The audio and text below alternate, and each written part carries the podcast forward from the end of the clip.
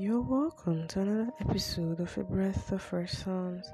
Sit back, relax, taking a breath of fresh psalms unto God. This episode is taken from the book of Exodus, chapter 4, verse 1 to 2, which says, And Moses answered and said, But behold, they will not believe me, nor hearken unto my voice, for they will say, The Lord hath not appeared unto thee. And the Lord said unto him, What is in thy hand? And he said, A rod.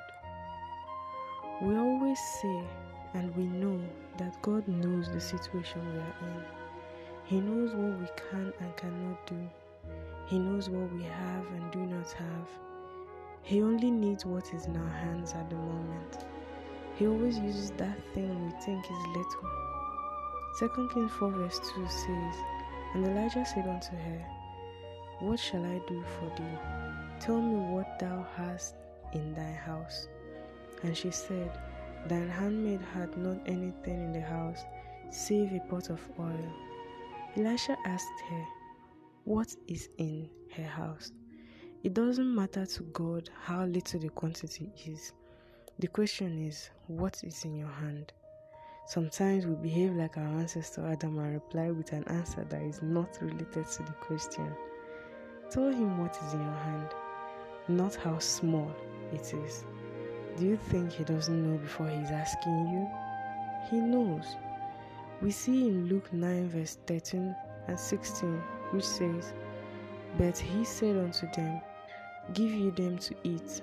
And they said, We have no more but five loaves and two fishes, except we should go and buy meat for these people. Then he took the five loaves and the two fishes, and looked up to heaven he blessed them and broke and gave to the disciples to set before the multitude. That Jesus used what they had with them, the five loaves and the two fishes, to feed the multitude.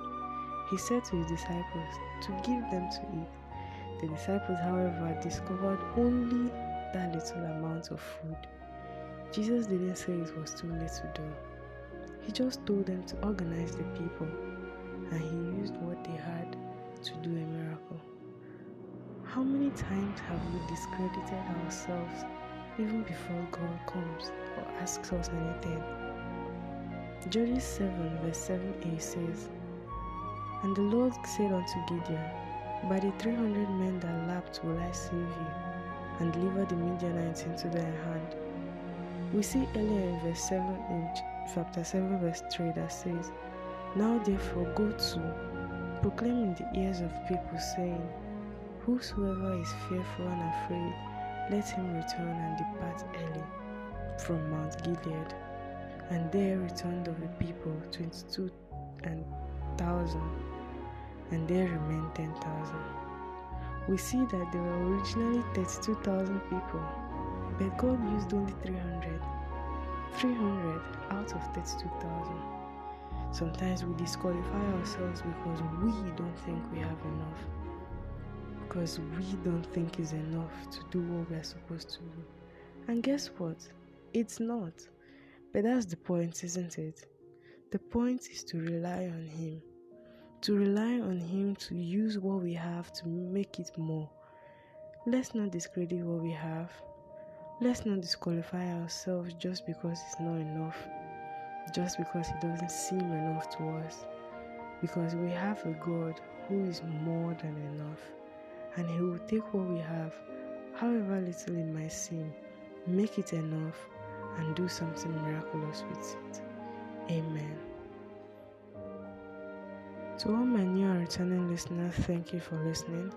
As you're touched and refreshed, consider sharing to others to make sure they are refreshed too. I am still your host, Grace James.